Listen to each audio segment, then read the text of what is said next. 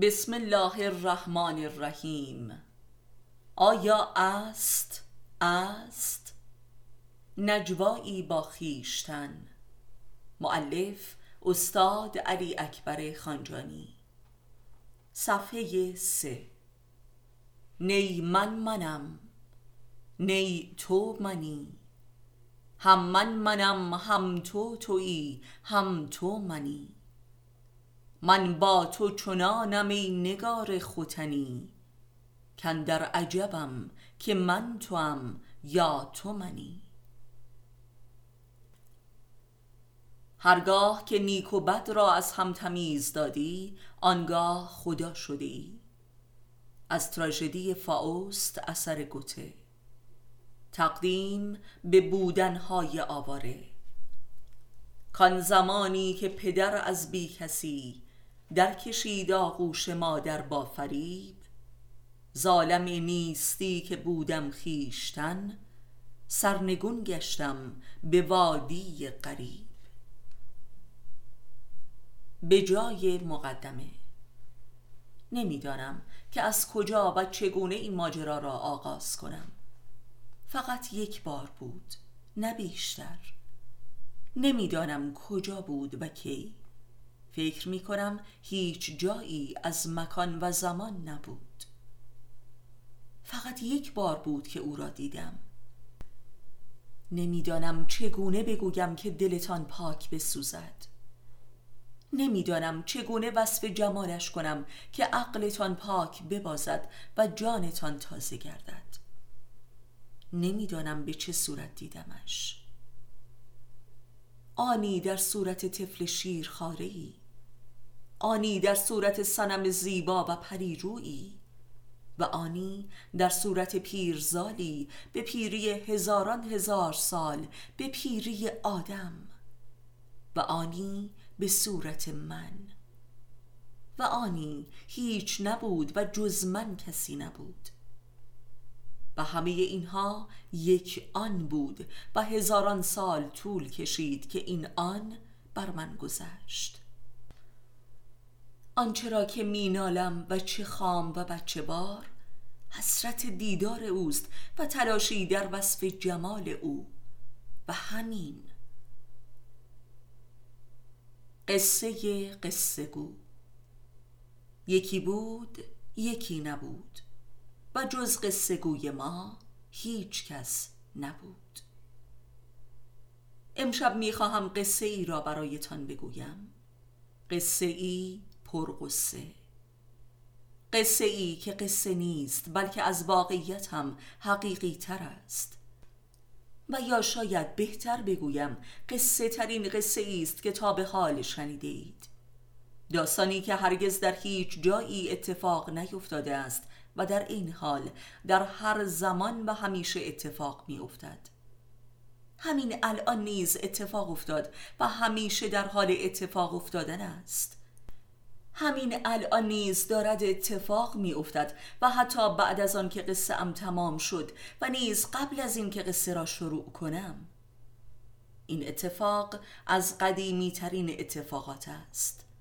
ولی از بس که اتفاق افتاده است و می افتد هیچ کس متوجه آن نمی شود و آن را نمی شنود و جدی نمی گیرد این قصه را وقتی می شود واقعا شنید و فهمید که تمام ذرات دل و جانمان به هیچ چیز جز خودش گوش ندهد. یعنی این قصه حتی احتیاج به گفتن هم ندارد. یعنی گفتنی نیست بلکه شنیدنی است. بدون اینکه گفته شود. داشتم می‌گفتم از موضوع دور نشویم. یکی بود یکی نبود. و جز قصه گو هیچ کس نبود. و این قصه گو می‌خواست که قصه ای برای بچه ها تعریف کند. قصه ای که از تمام قصه ها قصه تر باشد و از تمام واقعیت ها حقیقی تر از تمام امکانات ممکن تر و از تمام ابهامات مبهمتر از عالم بزرگتر و از پوچی پوچتر از چشم به آدم نزدیکتر و از خدا دورتر. بگذری. داشتم می‌گفتم که یکی بود یکی نبود و جز قصه گو هیچ کس نبود و او آنجا نبود. او سر جایش نبود ولی همه چیز سر جایش بود. گاهی موقع احساس می کرد که سر جایش نیست و برای همین می رفت خودش را توی آینه نگاه می کرد تا مطمئن شود. ولی همین که چشمش به چشم خود می افتاد دلش به هم می خورد و حالت تهوع به او دست می داد خلاصه این قصه گوی ما خیلی سعی داشت که قصه را بگوید و قال کار را بکند ولی هرچه که سعی می کرد بگوید نمی توانست به عبارتی موضوع قصه یادش می‌رفت و به محض اینکه یادش می آمد تا می‌خواست که بر زبان بیاورد دو مرتبه از یادش می‌رفت. و خلاصه اینکه قادر نبود. و این حالت او را بیمار کرده بود. بچه ها همگی بی صبرانه منتظر بودند و چشم بر دهن قصه گو دوخته بودند و هی دلشان قش می رفت و نیز کم کم داشت حوصلشان سر می آمد و حالشان هم بد می شد قصه گوی ما با این شعر که نمی‌دانم از کدام شاعر است این چونین قصه را تمام کرد. ابر و باد و مه و خورشید و فلک در کارند. تا من اینجا همش حالم به هم بخورد. قصه ما به سر رسید ولی قصه گوی ما به قصه اش نرسید و بچه ها همه ناکام شدند. آیا است؟ است. آیا هرگز گل یاس از عطر سرمست شده است؟ آیا هرگز خشخاش از مخدر خیش نشعه گشته است؟ آیا هرگز فتونهای نور بر خیش تابیده است؟ آیا هرگز بوته توت فرنگی میوه خیش را چشیده است؟ آیا هرگز عصبهای بینایی خیش را دیده است؟ آیا هرگز سلولهای مغز انسان به خیش فکر کرده است؟ آیا هرگز انسانی در حال تفکر بر تفکر خیش اندیشیده است؟ آیا هرگز فائلی در حال فاعلیت مفعول خیش بوده است؟ آیا هرگز بودنی در حال بود است؟ آیا هرگز است است و یا بعد از آن که است است. آیا؟ یا؟ آیا خوب بهتر است یا بد؟ آیا زیبا زیباتر است یا زشت؟ آیا عشق دوست داشتنی تر است یا نفرت؟ آیا شیرین شیرین تر است یا ترش؟ آیا بالا مرتفع تر است یا پایین؟ آیا سفید سفید تر است یا سیاه؟ آیا یک اول تر است یا دو؟ آیا مرغ مقدم تر است یا تخم مرغ؟ آیا بودن وجود دارد یا نبودن؟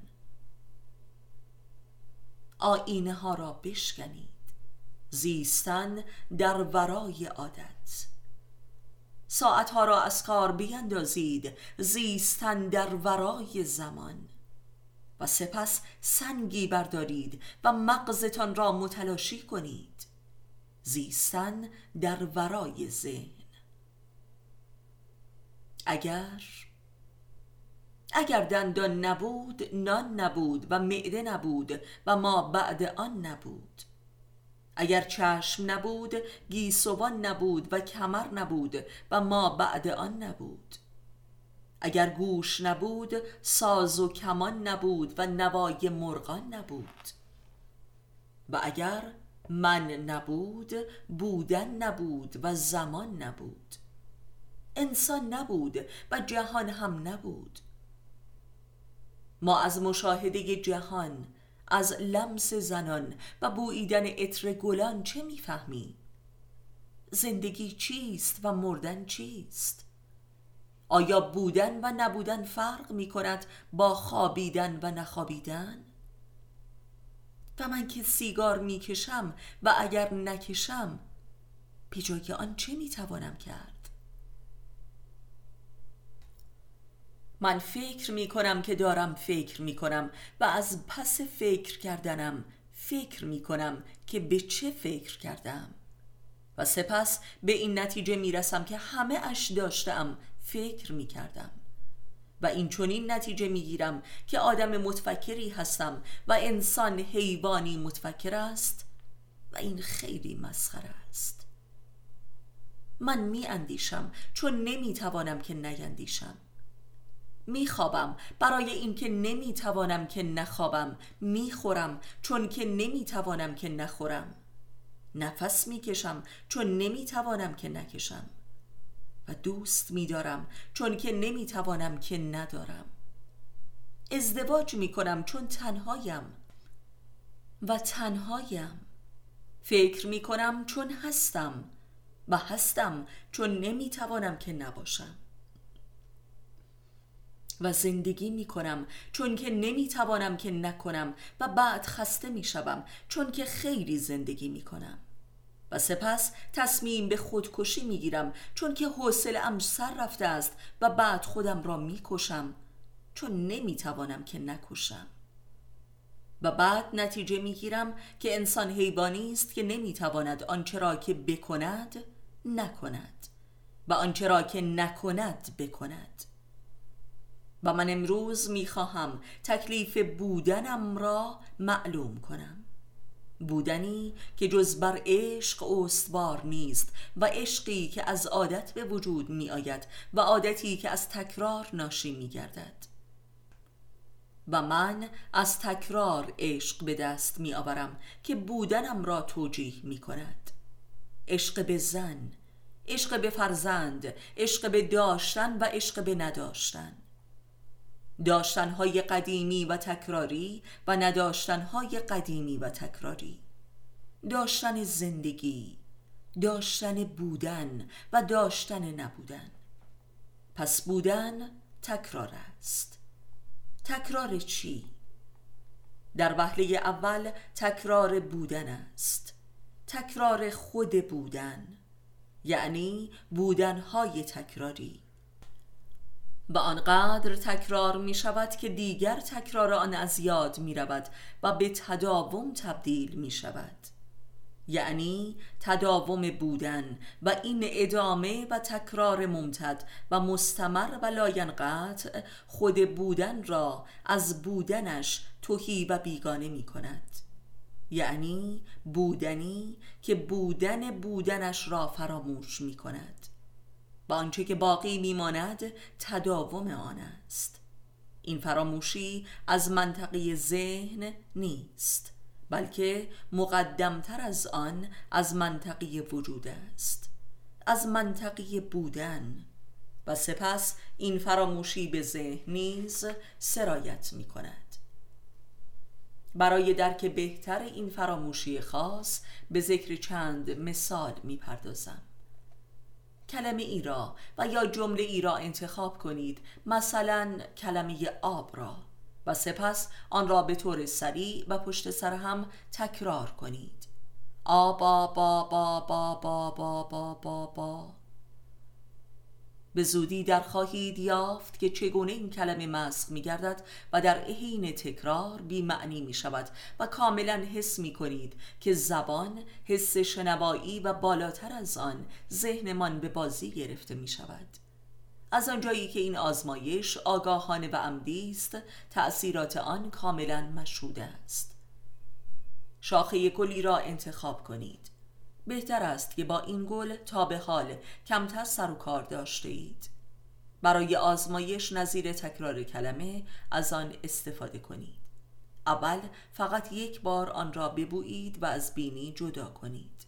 و سپس دوباره آن را مدتی در مقابل بینیتان بگیرید و عمیقا و به طور ممتد آن را ببویید.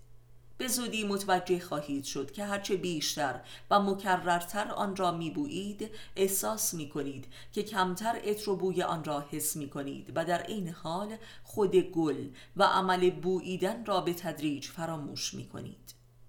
تا جایی که حس می کنید که اصلا بوی آن را نمی‌فهمید گو این که یک حالت کرختی و بیخاصیتی به شامتان و نیز به ذهنتان دست داده است.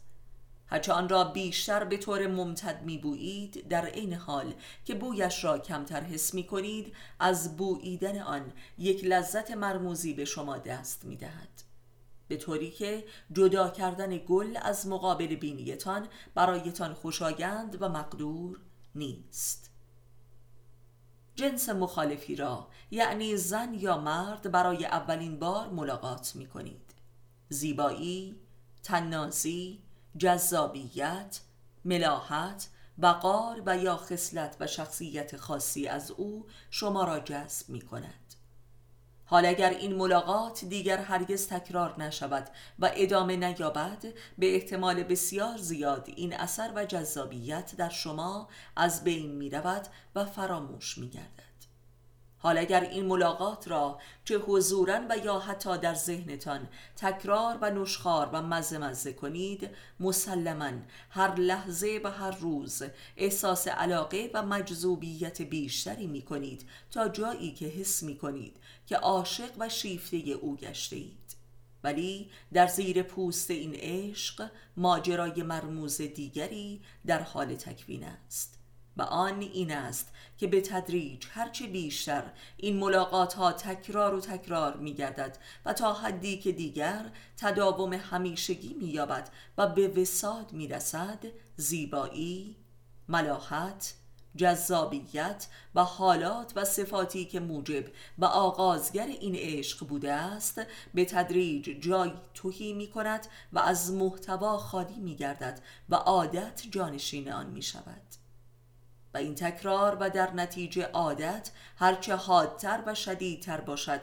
این به اصطلاح عشق شدید و شدیدتر به نظر می آید و حالان که تمام آن عواملی که موجب این عشق گشته بود دیگر به نظر عاشق نمی آید و آنچه از این ملاقات بر جای مانده است عادت به اوست. و در این مرحله حاد اعتیاد یعنی عشق اگر بخواهید این عشق را تجزیب و تحلیل کنید و دلیلی بر آن بیابید خواهید یافت که هیچ منطقی و علتی نمییابید. و اینکه می‌گویند عشق را منطقی در کار نیست همین است. و تنها دلیلش همانا عادت و کریستالیزاسیون است که در صفحات بعد بیشتر به آن خواهیم پرداخت. و حال با یک محک به آزمایش کوچک محتوای این عشق آتشین را برملا می کنیم این عشقی که حتی حاضر بودید که جانتان را و همه چیزتان را فدایش کنید. به ناگاه متوجه می شوید که معشوق شما علاوه بر شما به کس دیگر هم علاقه ای دارد و یاد داشته است. حتی اگر این علاقه یک رابطه عاطفی باشد. و یا حتی بدتر از آن متوجه شوید که معشوق شما قصد ترک کردن شما را دارد.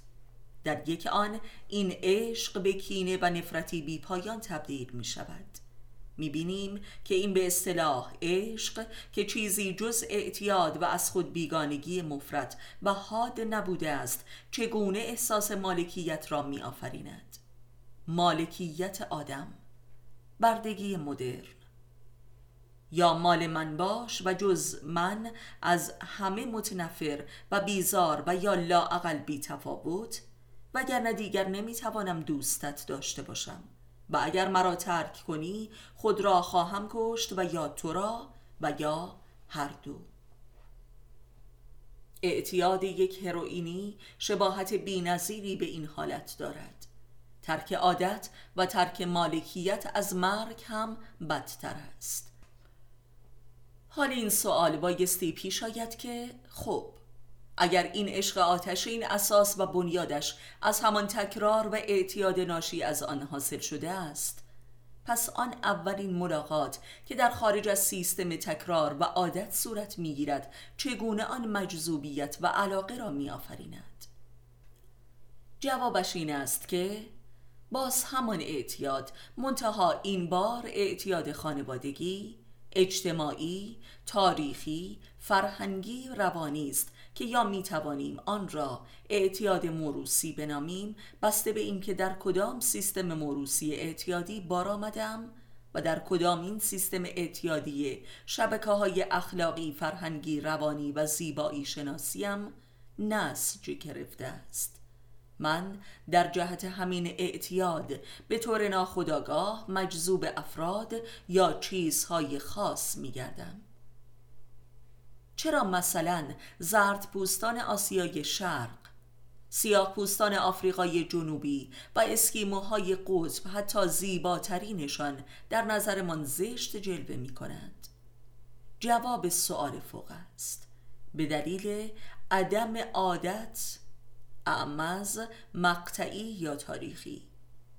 گاهی مشاهده می کنیم که ملتی یا قومی سالیان دراز و حتی قرنها در زیر سلطه حاکمیتی ظالم و مستبد به سر بردهاند و می‌برند.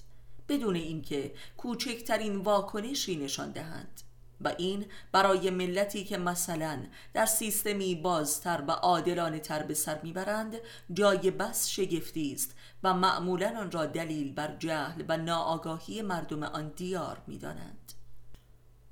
ولی بایستی گفت که در ورای آگاهی و فرهنگ همانا عادت به اجزا و خصلت‌های آن سیستم بزرگترین دلیل عدم واکنش است. نه تنها هیچ نوع واکنش ضد سیستمی بروز نمی کند که چه بسا اگر عناصر و یا جریان ضد اعتیادی بر علیه سیستم حاکم قیام کند مردم آن دیار با خشونت هرچه تمامتر بر علیه آن بشورند و آنها را ترد و سرکوب کنند و سیستم های حاکم همواره از این خصلت توده ها استفاده کرده و می کنند. و تاقیان علیه سیستم ها و عادت های تاریخی همواره به اصطلاحاتی همچون ضد اخلاق، ضد سنت، ضد فرهنگ و حتی به دشمن با خدا و مردم ملقب می گردند و بدین ترتیب وسایل سرکوبیشان فراهم می شود. در کشورهایی که دچار انقلابات اجتماعی و تغییر سیستم گشتهاند به وضوح شاهد یک تزلزل و اختلال عظیم روانی و نیز شاهد رشد غیر منتظری از یأس و هرمان و حتی خودکشی ها در طبقات و قشرهایی از مردم که بیش از سایرین دچار این تغییر شده اند بوده و هستیم. آنچه را که جنگ طبقاتی و یا مبارزه عقیدتی مینامیم همانا مبارزه با عادتهای تاریخی و موروسی است. مبارزه گروه ها و طبقات همانا مبارزه اعتیاد هاست مبارزه و تضاد بین معتادین خمار و معتادین نعشه است. مبارزه بر سر ابزار و مواد اعتیاد است. مبارزه انگیزه های معتاد شده تاریخی قومی است. مبارزه اعتیادهای قدیمی است با خماری های جدید. همچنین است کلیه شالوده های فردی اجتماعی یا تاریخی روانی حتی اساسی ترین بنیادهای وجود بشری مانند غریزه ها که جزو ثابت ترین و لایتغیر ترین و ازلی و ابدی ترین خصلت های انسان به شمار می روند چیزی نیستند جز عادت های کهن که ریشه در اعماق تاریخ تکامل انسان دارند. قرایز در حقیقت همانا حواس کهنه شده تاریخی و یا به زبان خودمان حواس معتاد شده اند. قرایز در انتهای تاریخی حواس قرار دارند. حواس از خود بیگانه شده انسجام یافته و کریستالیزه شده قرایز نام دارند. شهوت سنتزی است فیزیکی روانی تاریخی از حس لامسه. گرچه حواس دیگر را نیز به همکاری خوانده است. شهوت یعنی حس لامسه‌ای که بر اثر عمر کهن خیش و بر اثر تکرار و تداوم تاریخیش به اعتیادی مزمن تبدیل گشته و حتی این از خود بیگانگی شکل و تجسم عینی و فیزیکی یافته و عادت جنسی را در انسان به وجود آورده است. غریزه دریافت زیبایی همان حس باسره مزمن و معتاد است. غریزه گرسنگی انسجام فیزیکی و شکل تاریخی و از خود بیگانه شده زائقه است. و دستگاه گوارش تجسم و فعالترین ابزار کاری آن. غریزه عرفان انسجام وجودی هستی است و عرف شکل از خود بیگانه شده آن. و غریزه مالکیت اعم از مالکیت مادی یا معنوی فیزیکی یا روانی برایند و سنتز تمامی قرایز یعنی حواس و ذهن معتاد و از خود بیگانه کهن است. ترحم یعنی که تا زمانی که زیر دست من هستی و مادون من هستی به تو رحم بزل و بخشش می کنم و دلم برایت می سوزد و دوستت دارم. و به محض اینکه همتای من شدی رقیب من خواهی شد و تا به تحملت را ندارم و همین که از من برتر شدی دشمن من خواهی شد. رحم به دیگران همانا ترحم به خماری های دیگران است که انعکاس و انسجام و شکل از خود بیگانه شده خماری های محتمل خیشتن است در دیگران. عشق تجسم و تصویر انسجام یافته و از خود بیگانه شده آرمان ها صفات و چیزهایی است که من از آن توهی هستم. از دستش دادم و یا هرگز به دستش نیاوردم و نخواهم آورد. عشق نهایت یأس و هرمان از خیشتن است. نهایت عادتهای ارزان نشده تاریخی فرهنگی روانی است. عشق یعنی پرستش آرمانهای از دست رفته و یا هرگز به دست نیامده و دست ناآمدنی است که در کس یا ایده و یا چیزی منعکس می گردد و عشق به خدا کاملترین و حادترین و قدیمیترین و جهان شمولترین نوع این تجسم و از خود بیگانگی در میان نوع بشر است. عشق معنای کاملی است از فراموشی و فرار از خیشتن وجدان نه یک مفهوم تاریخی مذهبی یا اخلاقی است بلکه یک مفهوم وجودی است. وجدان همان مرکزیتی است که در انسان هستی است نیروی هستیگرایی که همواره به شکل مرموز و غیر قابل فهمی میل به سوی استقلال و آزادی وجود دارد. میل به سوی یگانگی با خیشتن را دارد. و وجدان تنها نیرویی است که انسان قادر است متکی بر آن و سوار بر آن از چنگال مخوف بیگانگی قربت و فراموشی رها گردد. تنها نیرویی است که اندیشه بودن و بازگشت به خیشتن را در انسان بیدار می کند این وجدان قرارگاه هستی انسانی و نیز هستی کل است. به عبارت روشنتر وجدان همانا تجلی هستی است. نه خود هستی است که به بوته فراموشی و زوال تاریخی سپرده شده است. از خود بیگانگی یعنی همان فراموشی وجدان. فراموشی وجدان نه از طریق ذهن بلکه از طریق خود وجدان است یعنی اینکه وجدان خودش را فراموش می کند وجود و بودن از خاطرش می رود فراموشی نه به مفهوم عدم ذهنیت و حافظه بلکه به معنای عدم حضور در مرکز بودن است. از خود بیگانگی در مفهوم نهاییش فقط در رابطه با وجدان است که قابل درک می باشد ایمان بزرگترین دشمن وجدان است. ایمان نقطه مقابل وجدان است. ایمان همان ذهن و فکر مجسم و کریستالیزه و از خود بیگانه شده است. ایمان خود بزرگترین دشمن اندیشه و تفکر پویاست ایمان ایده متبلبر شده و یخبسته است. ایمان رکود است و وجدان پویایی. ایمان ایستایی است و وجدان نفس جاری. ایمان خواباور است و وجدان برانگیزنده. ایمان فسادآور است و وجدان تسکیه دهنده. ایمان تکرار مکررات حواس و ذهن معتاد شده است که در نتیجه از خود جدا و بیگانه شده و به تدریج به شکل فرهنگ و اخلاق درآمده است. ایمان از عادت ریشه می‌گیرد و وجدان از قدرت لایزال هستی. ایمان به وجود می آید و وجدان وجود دارد. ایمان معلول است و وجدان علت تام.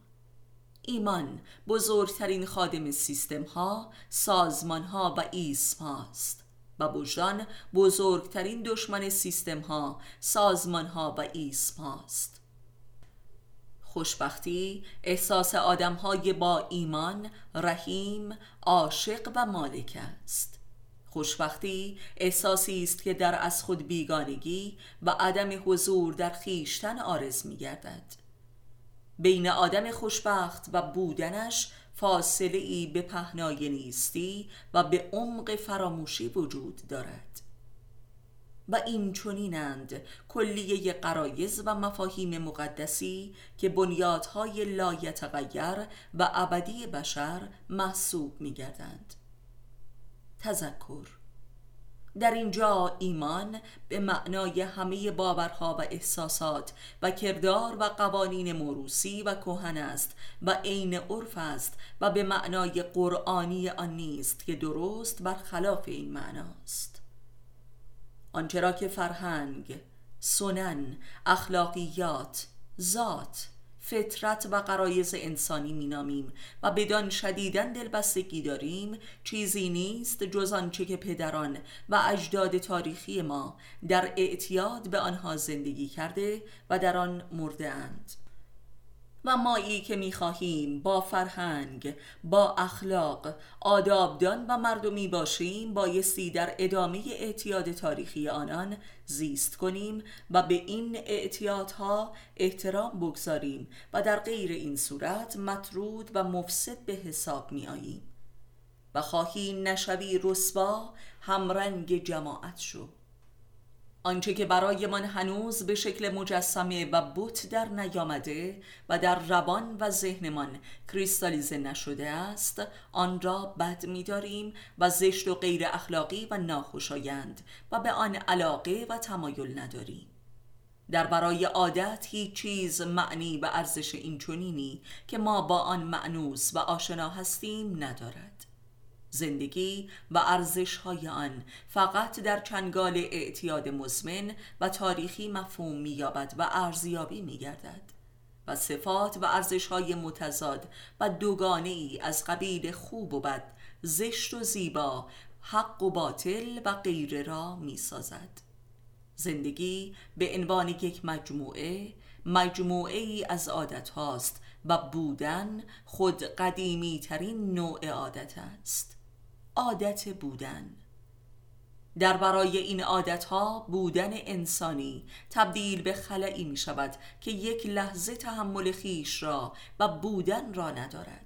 زیرا که دچار خماری می گردد و این برایش تحمل ناپذیر است. داشتن اولین قدم برای رفع این خماری است و سپس کردن با این داشتنها مرحله بعدی است. عمل یا کردن بودن را محتوا می بخشد بودن بر عمل استوار است. عملی که با داشتن آغاز می گردد وقتی که کار می کنیم فکر می کنیم می خوریم می خوابیم ازدواج می کنیم و زندگی می کنیم عادتهای تاریخی اجتماعی روانیمان را که ما را خمار کرده است ارضا می کنیم و نشعه می شویم و این نشعگی احساس خوشبختی است و زندگی نام دارد. و این تواتر تکرار، تسلسل و تداوم رفتار اعمال و پندارهایمان را که به شکل و عادت مزمن در آمده علت و معلول هم می شماریم و این چونین قانون علیت جان می گیرد و اساسش ریخته می شود تکرارها را ردیف کردن و از این ردیف کردن ها دلیل و برهان تراشیدن یعنی قانون علیت. تسلسل تکرارهای اعمال حواس و انعکاسشان بر ذهنمان قانون علت و معلول را پایه می ریزد و این بزرگترین خطای ذهن است. این قانون علیتی که این گونه پایه می‌گیرد همواره یک مسیر دورانی و دایره ای را طی می کند و همواره به خودش برمیگردد. علت دلیل معلول است و معلول دلیل علت. و دلیل این علیت همواره مجهول. بر اثر تکرار عملی تقلید و نشخار ایده و حالتی و تلقین آرمانی در جهت آن عادتهای تاریخی علاقه، محبت و عشق نسبت به آنها در ما به وجود می آید بدین ترتیب پیرو سبک مکتب و یا مذهب خاصی می گردیم حواس که خود کاملا نسبی و غیر قابل اعتمادند خود یک برداشت متزلزل و دست دومی از جهان خارج به ما می‌دهند و نیز بر اثر تکرار و استمرار این دریافت و بر اثر عامل عادت خود این برداشت دست دوم تبدیل به دست چندم می شود و از طریق کانال ذهن از خود بیگانه و به ایمان تبدیل می گردند. و بدین طریق شخصیت و روان اجتماعی تاریخی ما شکل می گیرد زمان. گذشت زمان چیست؟ گذشت زمان همانا بودن است. نه تکرار بودن. نه تداوم و استمرار بودن. نه عادت بودن. باز هم نه. فراموشی بودن است. یعنی واقع شدن بودن در چنگال زمان است. از تداوم و استمرار بودن زمان زاییده می شود. آیا زمان مستقل از بودن خود به خود وجود دارد و بودن مستقل از زمان؟ جاری شدن بودن از سرچشمه بودن همانا زمان است. زمان از سرچشمه بودن است که آغاز می گردد تصور و دریافت زمان به غیر از طریق بودن ممکن نیست و نیز تصور بودن در خارج از مسیر زمان غیر ممکن. بودن و زمان دو مولود دوقلو هستند که از رحم نیستی زاییده شدند آغاز بودن همانا مبدع زمان است و علاوه بر این زمان خود نوعی از بودن است و بودن فقط در بستر زمان است که بود مییابد آیا اینک کدام یک اولترند؟ به لحاظ بودنی بودن اولتر از زمان است. و به لحاظ زمانی زمان اولتر از بودن است. تقدم یکی بر دیگری همچون مثال مرغ و تخم مرغ است. به علاوه بر تمام اینها زمان گذشته زمان نیست. همانطور که گذشته زمان زمان نیست. گذشته زمان تصویر زمان است بر آینه بودن. همچنان که زندگی انسان توفاله بودن است در مخرج زمان. مثال کسی که در سیستم زنجیره اعتیاد و در تن بوتها کریستال شده است و یخ بسته است و همچون مثال کسی است که مداوم و در تمام عمرش در مقابل آینه ای نشسته است و تصویرش را نگاه می کند و به تدریج بر اثر گذشت زمان تصویرش را با خودش عوضی می گیرد تا حدی که خودش را مطلقا از یاد می برد. آنچه که ساعت و حتی دقیق ترین ابزار وقت سنج به ما می‌گویند زمان نیست. همانطور که آنچه را که آینه به ما نشان می‌دهد بودن نیست. و آنچه را که زندگی مینامیم زندگی ما نیست بلکه زندگی عادتها و بوتهاست ساعت و آینه هر دو یک کار می کنند ساعت گذشته بودن را در زمان و آینه عبور زمان را در بودن می نمایاند همچنان که ساعت هرگز قادر نیست که حال را به ما بگوید. آینه هرگز نمی‌تواند که حضور بودن را به ما بنمایاند. و این خصلت نه از ساعت است و نه از آینه نه از بودن است و نه از زمان. بلکه درد بیگانگی و دور افتادگی است. درد جدایی من از خیشتن است. درد عدم حضور است. درد غیبت است. ما دلیل این جدایی را در سطور آینده واضح تر خواهیم شکافت. زمان تسلسل و تواتر حالها و حضورهایی است که ما به دلیل این بیماری تاریخیمان قادر به دریافت آن نیستیم. ساعت همواره گذشته را به ما می‌گوید نه حال را. هرگاه که به ساعت نگاه می کنیم لحظه و حالی را که گذشته است می بینیم زمان را هرگاه که بخواهیم مچش را بگیریم از دستمان در می رود و به گذشته ملحق می گردد و بودن را هرگاه که بخواهیم در آن حضور یابیم قبل از حضور ما از ما پیرتر شده است. ما فقط پیری را و گذشته عمر را و گذشته بودن را می توانیم ببینیم. این مثال ماهی است که هر جایش را که بخواهیم بگیریم یک کمی آن طرفترش دستمان میماند نه آن جایی را که قصد داشته ایم به دست آوریم. زمان و بودن همچون ماهی لیز و فرار هستند. این دو پدیده جادویی و مرموز به طور معجزه آسایی به هم تبدیل می شوند هرگاه که به یکی از این دو متمرکز می شویم دیگری را در می یابیم. این زمان نیست که می گذرد و بودن نیست که وجود دارد بلکه زمان وجود دارد و بودن می گذرد زمان حضور دارد و بودن جاری است. زمان بستر رودخانه است و بودن آب. بودن خود از مکررترین تکرارات است و این تکرار وقتی به نهایت خود رسید تداوم است و بودن از بس که تکرار میگردد تداوم مییابد و بود مییابد و بدین طریق عادت می شود و این گونه است که بودن به بود خیش عادت می کند و بودنش را از خاطر وجودی خیش می برد و ما بودن معتاد شده را فقط می توانیم دریابیم. بودنی که دیگر حضور ندارد و قرن هاست که از ما دور شده است. این تداوم بودن همان زمان است و به دلیل این تداوم که عادت زاست و فراموشی آور بودن قایب می شود و گذشت زمان که زمان نیست جایگزین آن می گردد و ما همواره متوجه گذشته هستیم و حتی نشخار و خاطره گذشته حتی هولناکترین آن برایمان نوعی لذت خاصی به همراه دارد.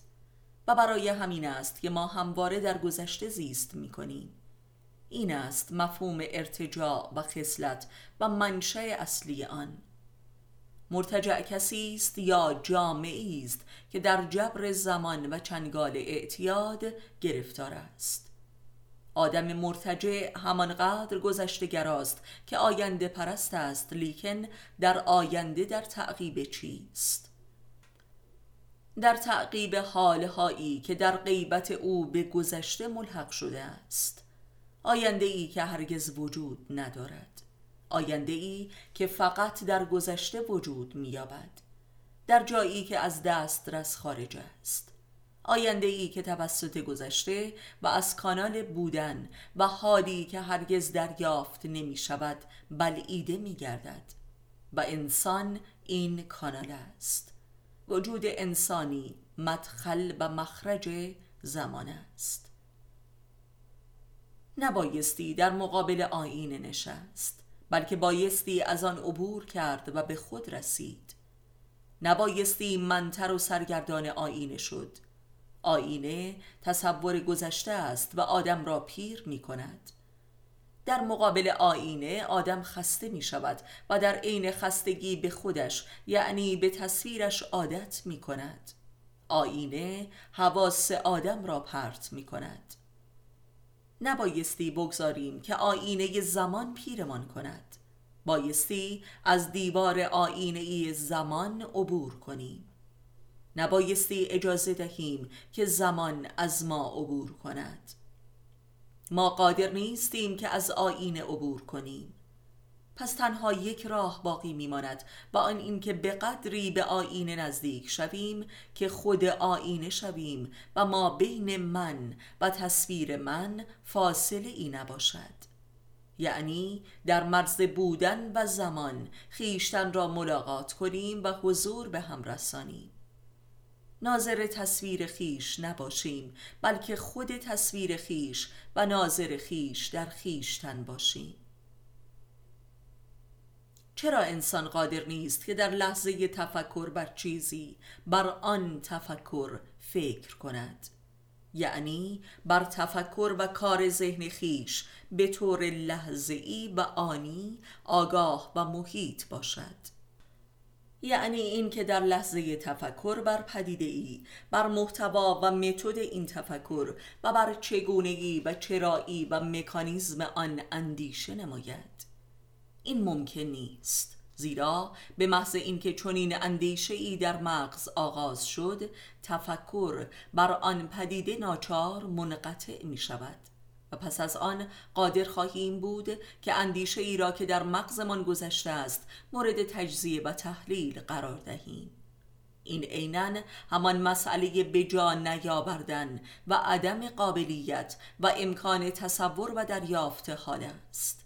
یعنی قافل گیر کردن حال در زمان حال و این ممکن نیست. لیکن حال پس از یک آن یعنی وقتی که حال به گذشته پیوست قابل تصور و رؤیت می گردد انسان در لحظه و در حال انجام کاری قادر نیست که به انجام کارش هر لحظه به لحظه و در حال وقوعش فکر کند و آگاهی داشته باشد. و این چنین است که در طول زندگی و در حال زندگی کردنش قادر نیست که به زندگی بیندیشد.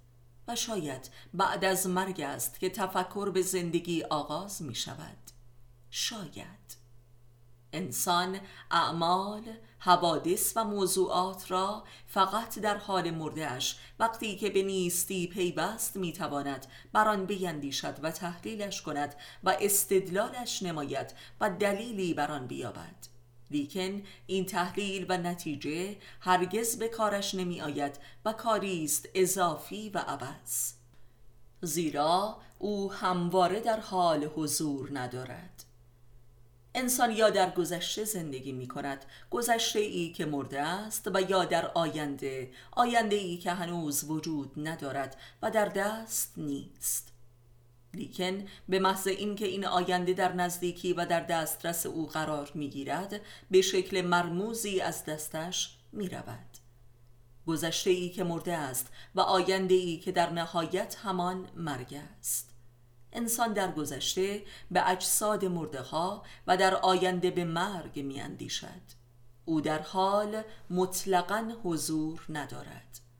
او همواره با مرده خیش حضور به هم میرساند و به همین دلیل است که انسان در مجموع حیوانی است اندوهگین و متاسف.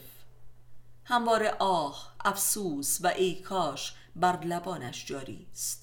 یعنی اینکه همواره دیر است. حتی سریعترین و آگاه ترین ها یک لحظه بعد از وقوع حادثه بر حادثه حاضر می گردد همیشه نوش دارو بعد از مرگ سهراب یعنی آنگاه که دیگر به کار نمی آید می رسد همیشه همه چیز و هر موضوعی پس از آنکه وجود یافت وجودش برایمان محرز می گردد و نه در حال وجود. همواره است بعد از آنکه است است. است برای انسانها وقتی است که بود یعنی دیگر نیست.